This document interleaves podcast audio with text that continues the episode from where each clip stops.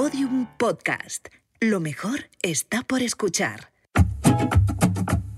Afina tus finanzas, un podcast de actualidad para tener las cuentas claras, con Natalia Hernández. Capítulo 4. Ciberseguridad en el sector financiero. El mundo digital lleva años presente en nuestra vida, pero han sido nuestras necesidades durante la pandemia las responsables de impulsar nuestros hábitos en Internet.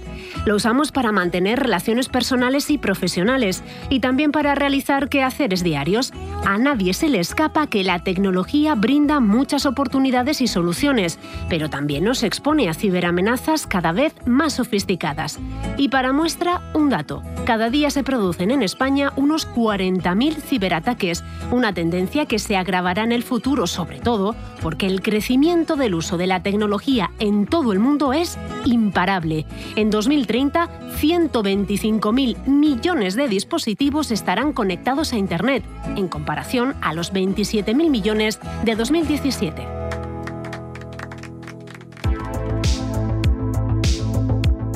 Todos conocemos a alguien que ha sufrido un ciberataque, familiares, amigos, y no es de extrañar porque afectan a sectores y servicios esenciales, como por ejemplo el transporte, la sanidad y sobre todo las finanzas. Los ladrones virtuales son conscientes de que se ha acelerado el proceso de digitalización bancaria y de que cada vez más operamos a través de un clic. Ante esta situación, el sector bancario ha incrementado el presupuesto destinado a mejorar la seguridad de sus clientes, pero debemos ser conscientes de que en muchos casos los ciberatacantes se aprovechan de nuestro desconocimiento. Jorge Chinea López, responsable de ciberseguridad en servicios reactivos de INCIBE, muchísimas gracias por ayudarnos a comprender los riesgos que nos rodean. Gracias a vosotros por la invitación. Bueno, a ninguno se nos ocurriría ir por la calle, por ejemplo, con la mochila abierta y sin embargo aún no hemos llegado a entender que en el mundo digital también podemos estar en peligro. ¿Por qué la banca es uno de los principales objetivos de los atacantes? Por un lado, como bien has comentado, pues la evolución tecnológica, eh, todo lo que existe actualmente con los temas de Big Data, la inteligencia artificial, etcétera, está provocando una gran disrupción, ¿no? Los mercados son cada vez más globales y digitales, la información eh, la gestionamos con dispositivos tecnológicos. Me refiero desde una foto hasta una factura, un proyecto, y eso ha hecho que la información se convierta en el principal activo de cualquier organización. Y es justamente en esos dispositivos tecnológicos donde debemos de implementar las medidas para protegerla adecuadamente. ¿Frente a quién? Frente a los ciberdelincuentes porque también utilizan las mismas propiedades que tiene la tecnología, es decir, la velocidad, la capacidad, etcétera. Si eliminamos la palabra ciber de un ciberdelincuente, ¿qué es lo que nos queda? Un delincuente que utiliza tecnologías, ¿no? Entonces, eh, los ciberdelincuentes tienen como principal objetivo, eh, pues bueno, eh, utilizar las herramientas, aplicaciones y tecnologías que más utilicemos los usuarios en nuestro día a día, ¿vale? ¿Eso qué quiere decir? que efectivamente actualmente utilizamos de una manera quizás con el paso de los años cada vez mayor aplicaciones relacionadas con la banca o la banca digital y eso hace que lógicamente los ciberdelincuentes se focalicen más en este tipo de aplicaciones, pero al igual que con otras, al igual que con otras que utilizamos en nuestro día a día, porque al final los ciberdelincuentes lo que quieren es acceder a la información para luego poder venderla en el mercado negro e incluso utilizarla en otras actividades delictivas.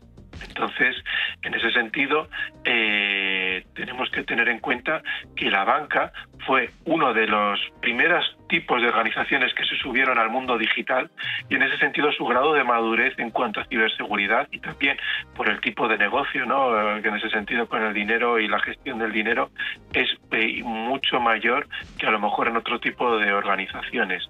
Pero ojo, la banca no es la única, hay otro tipo de organizaciones que son igual de interesantes para los ciberdelincuentes. Sí que nos gustaría que nos explicase cuáles son los ataques más frecuentes relacionados con, nuestras finanzas. Bueno, pues actualmente, eh, si tuviéramos en cuenta cuáles son los, los tres eh, los tres incidentes tipo que más estamos viendo, en primer lugar, podríamos hablar de aquellos que están relacionados con el malware, ¿vale? Sobre todo, si tuviéramos que destacar a uno, sería el del ransomware. El ransomware es un tipo de malware que lo que hace es secuestrar la información de nuestros dispositivos, que como decía antes es el principal activo para cualquier organización y para cualquier persona, y nos pide un rescate por ellos para pagarlos, ¿vale? Si tuviéramos unas medidas de ciberseguridad bien implementadas en cuanto a copias de ciberseguridad pues, con una frecuencia más o menos eh, normal, ¿no? Diaria o semanal en función del tipo de información que estemos gestionando o de la actualización de la misma, pues con recuperar esa copia de seguridad ya nos valdría. El problema viene que a veces esas medidas no están bien implementadas y está teniendo mucho impacto porque al final esa información que gestionan las empresas es el principal activo y hace que sus procesos de negocio se paralicen por completo.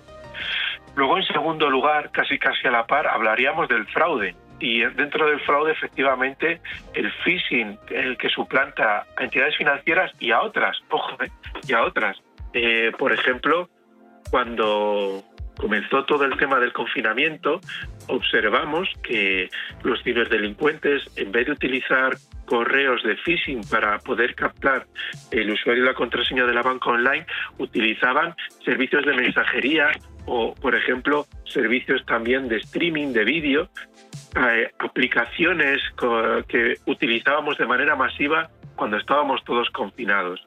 Y he aquí que el fraude y en particular el phishing siempre está teniendo eh, un gran impacto en cuanto a, los incidentes que gestionamos, en cuanto a que los usuarios y sobre todo los ciudadanos es donde se pueden ver más afectados, aunque bueno, cada vez hay más concienciación. Y por último, y no por ello menos importante, estarían eh, los incidentes que están relacionados con las vulnerabilidades. Como decía anteriormente, los ciberdelincuentes lo que hacen es eh, intentar descubrir los agujeros de seguridad de los dispositivos tecnológicos que utilizamos, con los que gestionamos la información, ¿vale?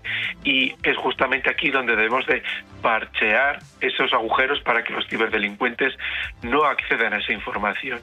Por este motivo, eh, en algunas ocasiones esto no es así y las empresas se ven afectadas porque aprovechan esos agujeros de seguridad, esas vulnerabilidades, ¿no? Esos serían los tres incidentes tipos que, más estamos viendo en los últimos años. El creciente nivel de digitalización y particularmente el contexto geopolítico actual podría implicar una posible intensificación de situaciones de fraude o incluso de interrupción del servicio por ciberataques. En este sentido, los ciberdelincuentes, como comentábamos antes, son como camaleones, ¿no? Se adapta mucho al, contexto. Entonces, no es de extrañar que al final eh, estos contextos que se utilizan para cometer fraude o para o los incidentes relacionados con malware los hagan de este nuevo contexto geopolítico. Eso no quiere decir que vaya a haber más o que vaya a haber menos, simplemente seguirán existiendo, lo que pasa que se adaptarán a las circunstancias. ¿Cuál es la mejor defensa? Es decir, como usuarios, ¿cómo debemos protegernos, Jorge? Bueno, pues en este sentido podemos hablar como de tres grandes medidas, ¿no? La primera de ellas eh, está relacionada con las contraseñas, ¿vale? Eh, en este sentido, siempre incidimos muchas veces en que tienen que tener un número mínimo de caracteres, que tienen que utilizar caracteres especiales, letras, números, para que sean fuertes. Y luego a eso muchas veces le añadimos que si es posible utilicemos una para cada servicio, ¿vale? ¿Por qué? Porque los ciberdelincuentes a veces, si comprometen a una organización y acceden a sus usuarios y sus contraseñas, ¿vale? Al menos que solamente sea la contraseña para ese servicio. Porque si ese usuario y esa contraseña lo utilizamos en todos los servicios de nuestro día a día, ¿vale? Podrán acceder a todos los servicios que utilicemos con esa contraseña que a lo mejor se ha filtrado. Luego, por otro lado, ya lo mencionaba antes, las copias de seguridad. Tener, tener siempre ese plan B mínimo y fundamental ¿vale? En cuanto a las copias de seguridad, comprobar que funcionan y que se realizan las copias desde de, la información relevante y no solamente eso, sino que incluso hagamos al menos una copia a la semana o similar en algún dispositivo que no sea accesible a través de la red. ¿Vale? Que podamos tenerlo eh, incluso en otro tipo de tecnología. Luego, la tercera gran medida serían las actualizaciones, lo que comentaba antes, los ciberdelincuentes investigan las diferentes herramientas que utilizamos en nuestro día a día para buscar esos agujeros, para acceder a la información que gestionamos con ellas. Entonces, las actualizaciones de esas herramientas, más allá de las nuevas funcionalidades que puedan tener, eh, también tapan esos agujeros de ciberseguridad, perdón, esos agujeros que, pueden ser explotados por, por los ciberdelincuentes. Y por último, y no por ello menos importante, la concienciación y la, informa y la formación.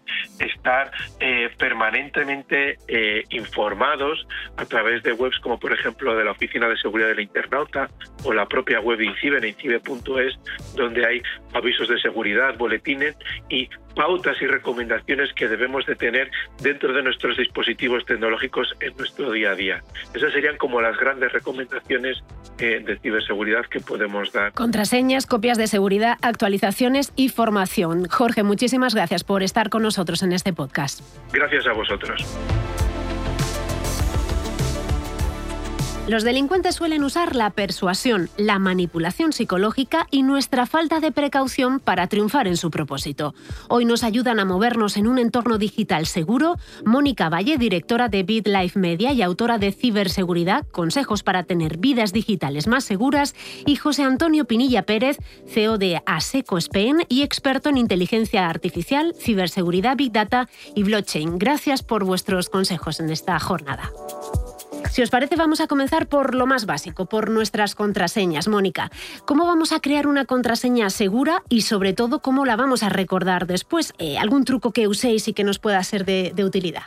Pues es un tema importantísimo, Natalia. Muchísimas gracias por invitarnos y por hablar de ciberseguridad, que es tan importante divulgar y concienciar sobre todo esto. Las contraseñas, es que son la base.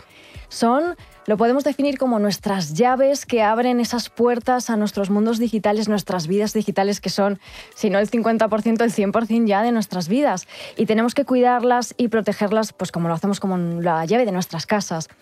Siempre decimos que esas contraseñas tienen que ser robustas. ¿Qué significa esto? Pues que sean complejas, que no sean fáciles de adivinar, que no pongamos, por supuesto, nombres o elementos de nuestras vidas como nuestra fecha de cumpleaños. Es fácil de adivinar por cualquiera que sean largas, que sean una mezcla de símbolos. Y claro, dirás, Natalia, pero es que tengo muchísimas contraseñas que no me acuerdo de todo. Normal. Podemos ayudarnos de otros trucos, como por ejemplo crear pequeñas frases que las modificamos para cada perfil y esto es muy importante porque las contraseñas siempre, siempre tienen que ser diferentes en cada perfil. Y luego, si quieres, explicamos por qué esto es tan importante.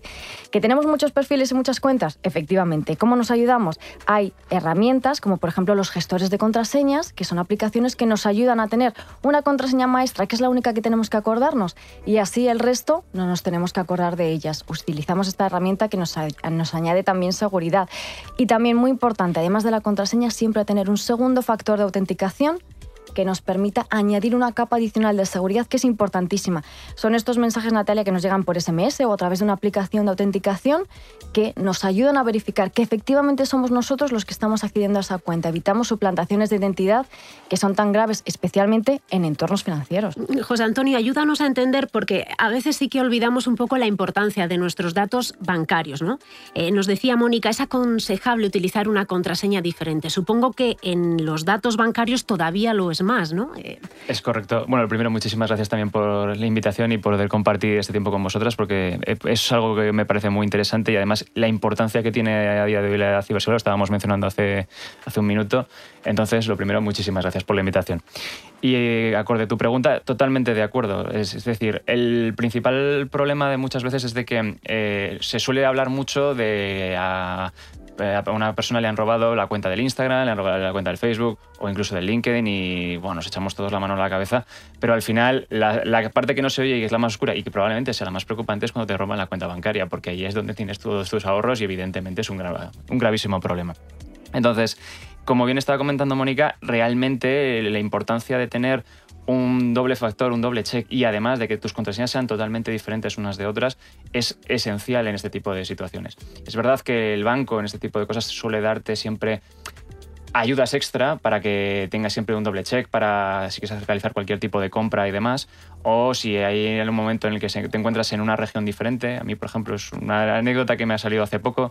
Realicé una compra estando en Estados Unidos y el banco rápidamente me llamó porque no coincidía mi, la hora en la que yo estaría efectuando una compra y demás. Entonces es verdad que los bancos se están poniendo muy al día con este tipo de cosas para evitar este tipo de fraudes y este tipo de atracos, que no dejan de ser atracos realmente.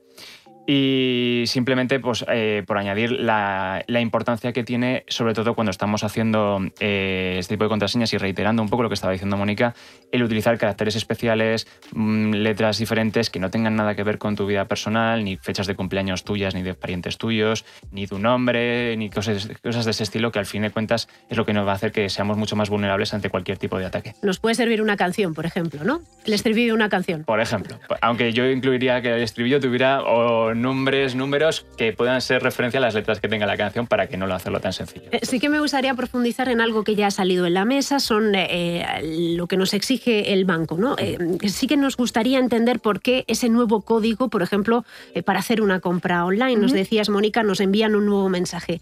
¿Por qué? ¿A qué se debe esto? Pues se debe a muchos motivos. Uno de ellos y el más importante yo diría es que es fundamental estas capas de seguridad adicionales para pues para protegernos, para proteger nuestros datos y sobre todo estos que son tan importantes.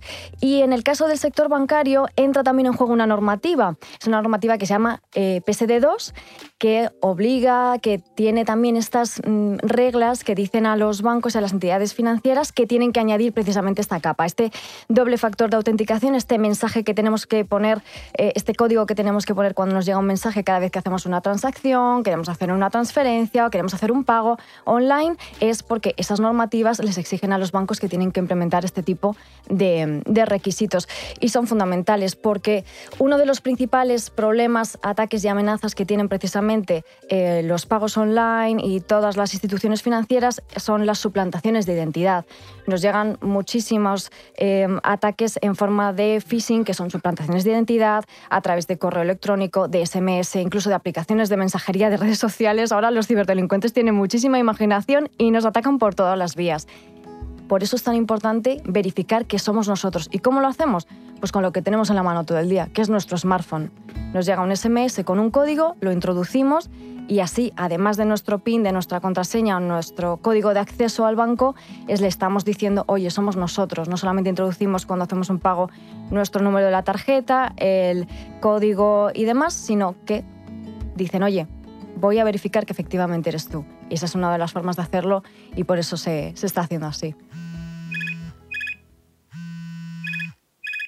Natalia, ha habido una serie de cargos sospechosos en su cuenta y queremos revisar los últimos movimientos. Necesito, por favor, que me confirme los datos de su tarjeta, el número, la caducidad y el código que está en la parte trasera, por favor. Este tipo de llamadas es más frecuente de lo que pensamos y es un claro caso de fraude telefónico llamado phishing. Eh, ¿Qué hacer ante una llamada de este tipo? ¿Nuestro banco nos puede pedir los datos de nuestra tarjeta, José Antonio? No, es totalmente falso. O sea, y realmente es donde tenemos que nosotros ser especialmente pícaros o realmente ver que no tiene tampoco mucho sentido, porque si lo pensamos fríamente, nuestro banco tiene nuestros datos. Entonces, ¿para qué nos los va a pedir? Claro, nos piden nuestro número de tarjeta, eh, la caducidad e incluso el código de la parte trasera. Exactamente. Entonces, es ahí donde realmente tenemos que ser listos y es verdad que nos pasa a nosotros, eh, al usuario de a pie, y también ocurre en las grandes empresas. Es decir, hemos visto que hay empresas muy grandes en las que tampoco hace falta nombrar, han sufrido también ciberataques, con lo cual eso no quiere decir que es que uno seamos más listos, estos somos más tontos. O sea, que es que a fin de cuentas nos pasa a todos, pero porque el día a día muchas veces nos hace ir muy rápido y en la, en la sociedad en la que nos movemos a día de hoy nos pasa eso. O sea, al final nosotros vivimos todo súper rápido. Entonces muchas veces ni pensamos lo que estamos contestando porque ya estamos yendo al siguiente mensaje o a la siguiente cosa que estamos haciendo. Y eso es una cosa de lo que se aprovechan muchas veces los ciberdelincuentes, de que mm, tú a lo mejor no picas, pero si me lo mando a mil y me pica uno, ya está, yo ya he hecho mi, día perfectamente. Entonces, por esa razón es importante que tengamos en cuenta de que un banco jamás nos va a pedir datos, jamás nos va a pedir contraseñas ni números de tarjeta ni nada por el estilo. En este caso se trataba de un fraude a través de una llamada, pero ya sea por voz, a través de mensajes de texto, por email, eh, lo cierto es que los fraudes sí que comparten ciertas características, ¿no? Eh, ¿Cuáles son las señales que vosotros creéis que debemos seguir para saber si algo es fraudulento o no lo es, o realmente es oficial? Todo este tipo de ataques se basan en lo que llamamos la ingeniería social, que básicamente es que intentan engañarnos apelando pues, a nuestras emociones. Por ejemplo, Natalia, suelen basarse en la urgencia, en la presión. Nos dicen, oye, tienes que responder a este email, tienes que rellenar este formulario, tienes que darnos estos datos porque si no va a pasar algo, va a pasar algo malo. Puede ser eh, estos típicos mensajes de phishing que pueden ser una multa, una factura que no has pagado y en el caso del banco, pues algún tipo de retención o algún tipo de presión o de urgencia que se inventan en este caso los ciberdelincuentes. Así que ante la presión y la urgencia, cuando nos llegue por cualquiera de estas vías, no cedamos. Pensémoslo siempre dos veces y sobre todo, pues lo que estabais diciendo, ¿no? que nunca el banco va a llamar por teléfono ni va a enviar este tipo de mensajes, sobre todo por correo electrónico. Y se basan también en hacernos creer que son ellos utilizan incluso su forma de hablar, su forma de expresarse, sus logotipos, sus colores, ¿no? Vemos un email que parece que realmente proviene de ese banco, de nuestro banco, pero no lo es. Tenemos que fijarnos en ciertos detalles. El remitente realmente es quien dice ser em, esas, bueno, esas firmas, realmente eh, hay algo raro en cómo está escrito ese mensaje nunca nos debemos dejar llevar por esa presión, por esa urgencia y por ese tipo de mensajes y siempre verificar con la fuente oficial. No responder a esos mensajes, eh, no responder a esa llamada, sino contactar con nuestro banco a través de la vía oficial, del teléfono oficial y cerciorarnos de que efectivamente nos están pidiendo eso que en el 99% de los casos no lo va a ser. Entonces, si detectamos que una llamada puede, una llamada, un correo electrónico puede no ser eh, nuestro banco, eh, ¿qué es lo que tenemos que hacer? ¿Primero advertir a la policía o directamente acudir al, banco? ¿Cuál es el procedimiento? Em, depende de hasta qué punto hayas metido la pata en este sentido. Te diría, si has metido la pata, rápidamente tienes que llamar al banco. Lo primero, para que eh, sepan que has metido la pata y que puedan poner eh, el remedio a tiempo. Y por otro lado, evidentemente, siempre hay que notificar solo a la policía, porque la policía, a fin de cuentas, está en una constante búsqueda de este tipo de ciberdelincuentes y ellos, a fin de cuentas, puede ser hasta un viejo conocido suyo que, eh, por contar una anécdota fuera un poco del este, a nosotros nos pasó que una persona que intentó hacer un ataque de phishing a nuestra empresa, le descubrimos, lo denunciamos a la policía y la policía ya sabía quién era. Era un viejo conocido suyo, con lo cual esto a fin de cuentas pasa. Entonces, incluso ah, comentando y añadiendo un poco lo que estaba comentando Mónica, también decir que un ataque muy típico que está viendo, porque los que todo el mundo con el que he hablado, y ya son muchas personas con las que he hablado que me han dicho lo mismo, eh, lo que ya se estaba comentando sobre el tema de ingeniería social, sobre que tienes que responder rápido a algo, eh, está viendo muchísimas versiones relacionadas con paquetería, de Amazon, eh, DHL, todas las personas de que tienes un paquete bloqueado y que tienes que meterte en el enlace para poder decir que cuando lo, tienes, que lo vas a recibir en tu casa y todo ese tipo de cosas. Entonces eso que sepan que eso normalmente tampoco, tampoco va a pasar. Si no esperas un paquete, no vas a recibir un paquete por regla general. Y si alguien te va a mandar un paquete, normalmente te lo suelen notificar. Entonces, esas son las cosas que son importantes, pero que sí se aprovechan de lo que, como estaba bien diciendo Mónica, de la urgencia, de que tienes que resolver el tema. Entonces, siempre fijémonos también en, el, en, el, en la dirección de correo, que puede ser el Santander, el BVA y demás, el que supuestamente te está mandando el correo, pero luego después en la dirección de correo no coincide con lo que te están ellos diciendo. Entonces, muchas veces es importante que cuando tengamos ese tipo de suspicacia de que algo no me cuadra del todo, mira a ver el remitente, como bien estaba diciendo ya, que nos va a dar la información y va a decir, ah, espera, esto no, no tiene sentido. Eh, realmente ayudadnos a, a entenderlo. ¿Por qué son tan codiciados nuestros datos? Es que nuestros datos son oro, es lo más valioso que hay ahora. Pensemos, como bien has dicho, que todos somos objetivos de los, de los ciberdelincuentes. No hay nadie que sea inmune o que no sea vulnerable, porque todos tenemos datos y todos esos datos son muy valiosos. Así que no podemos bajar esa guardia. Tenemos que pensar que el cibercrimen es ahora mismo pues, una industria enorme que mueve muchísimo dinero y esto lo consigue pues, eh, atacando tanto a grandes empresas como a empresas más pequeñas y a usuarios, a cualquiera de nosotros. Y esos grandes ataques, como decía José Antonio al final, es que si lanzas un ataque a miles de personas, con que caigan unos pocos y consigas dinero poco, poco a poco, vas a conseguir una gran cantidad de dinero al final. Por, simplemente por remarcar lo que se está diciendo, es, es, verdad que la visión que se tiene la gente es de que del típico ciberataque como que es muy dirigido hacia un sitio y nos olvidamos de que esos suelen ser los más raros. No hay tantos ciberataques que vayan en concreto a destruir una empresa o a una persona concretamente, sino son los ciberataques que son de, ¿cómo se dice? Mm, sin un objetivo claro, o sea, lo lanzan y lo lanzan a millones de personas. Entonces, al final, ¿el negocio dónde está? Pues que si un 1% o un 0,5% de un millón cuela, es muchísimo dinero el que pueden llegar a sacar. Entonces, no pensemos que porque no seamos alguien relevante en la sociedad o una empresa importante en la sociedad, no nos va a pasar porque tenemos las mismas probabilidades que a, Mancio Ortega por poner una persona muy relevante en nuestra sociedad a día de hoy. Todo el mundo es, es susceptible de tener ese tipo de problemas. Bueno, si todos somos susceptibles, mm, ayúdanos ¿Cuál es la mejor manera de vigilar nuestros dispositivos? Eh, hablo pues de mm, no descargarnos algunas aplicaciones o de utilizar antivirus. Contadnos. Hay que tener, yo creo que de base cierta desconfianza, ¿no? Porque sin volvernos locos, evidentemente. Sin volvernos locos, pero al final, ¿cuántos SMS, eh, que bueno, es un tipo de phishing, smishing se llama, nos están llegando? Es que yo no conozco a nadie ya que no le haya llegado alguno de estos. Por eso todos somos objetivo, cualquiera puede caer y además cada vez son más sofisticados. Sí. Hay que estar pues con mil ojos, ¿no? Entonces yo creo que la desconfianza, aunque suene un poco, pero es verdad, hay que tener cierta desconfianza y en Internet pensar que cualquiera puede estar intentando eh, cometer un fraude o engañarnos para obtener nuestros datos y al final nuestro dinero. Así que ser siempre precavidos, no pinchar en cualquier enlace que nos llegue a través de cualquiera de estas vías. A la primera, por supuesto, no descargarnos tampoco eh, archivos adjuntos que pueden suponer un problema incluso mayor, infectando nuestro dispositivo. Y mm, estando al día, este tipo, por ejemplo, de, de podcast como, como el vuestro, Natalia, ahora, explicando todo esto, son fundamentales para que la, gente entienda todo lo que está ocurriendo y entienda que nos puede pasar a cualquiera y que tenemos que estar atentos a, a esas señales que decíamos, ¿no? Para no ser la siguiente víctima la víctima que podemos ser cualquiera de nosotros. Totalmente. Además, incluso, eh, vamos, no te quito ni una coma de lo que acabas de comentar. De hecho, nosotros muchas veces comentabas la parte de antivirus y demás. A ver, los antivirus son importantes, pero realmente la mayor defensa que vas a tener frente a un ciberataque es la, formación que van a tener todos los usuarios previamente de estar concienciados de la situación o el, riesgo al que se exponen en ciertas cosas.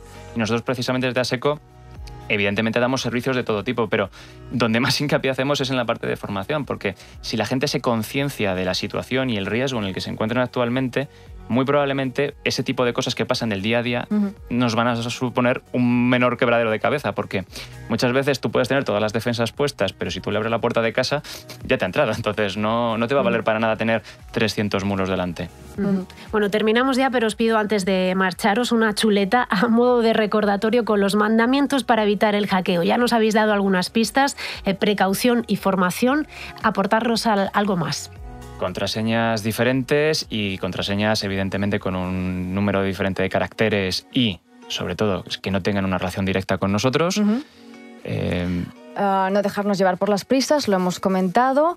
Ah, importante y básico, muy básico, tener copias de seguridad de nuestra información. ¿Cuántas veces se nos olvida? Y hay unos tipos de ataque que no hemos comentado para no profundizar más, que van a por eso, a por nuestra información, la intentan bloquear para que no podamos acceder a ella y nos intentan incluso pedir dinero por ella. Si tenemos copias de seguridad, no caeremos tan fácilmente, no tendremos la tentación. Así que importantísimo salvaguardar nuestra información y añadiría cuidado con todas las redes sociales y la sobreexposición que tenemos en ellas y en Internet. Al final, cuando se sube algo a Internet, cuando se publica, por mucho que luego intentes borrarlo, queda ahí, queda un rastro. Incluso hay eh, ciertos bots y, ciertas eh, aplicaciones en Internet que van guardando toda esa información por si acaso. Así que pensemos dos veces antes de publicar algo, que toda esa información que damos sobre nosotros está dando también información valiosa a los ingenieros sociales y a los ciberdelincuentes para lanzarnos ataques a nosotros. Así que seamos precavidos en eso también. para la gente joven que nos está escuchando. Muchísimas gracias, Mónica y José Antonio. Espero que en el capítulo de hoy hayas entendido mejor los riesgos de este mundo digital cada vez más presente en nuestras vidas. Y ya sabes, no caigas en la trampa. Reflexiona ante mensajes que planteen situaciones de urgencia u ofertas difíciles de rechazar. Y antes de dar información personal, comprueba con tu banco o con la policía que no estás ante un posible robo de tus datos financieros. Hasta la próxima.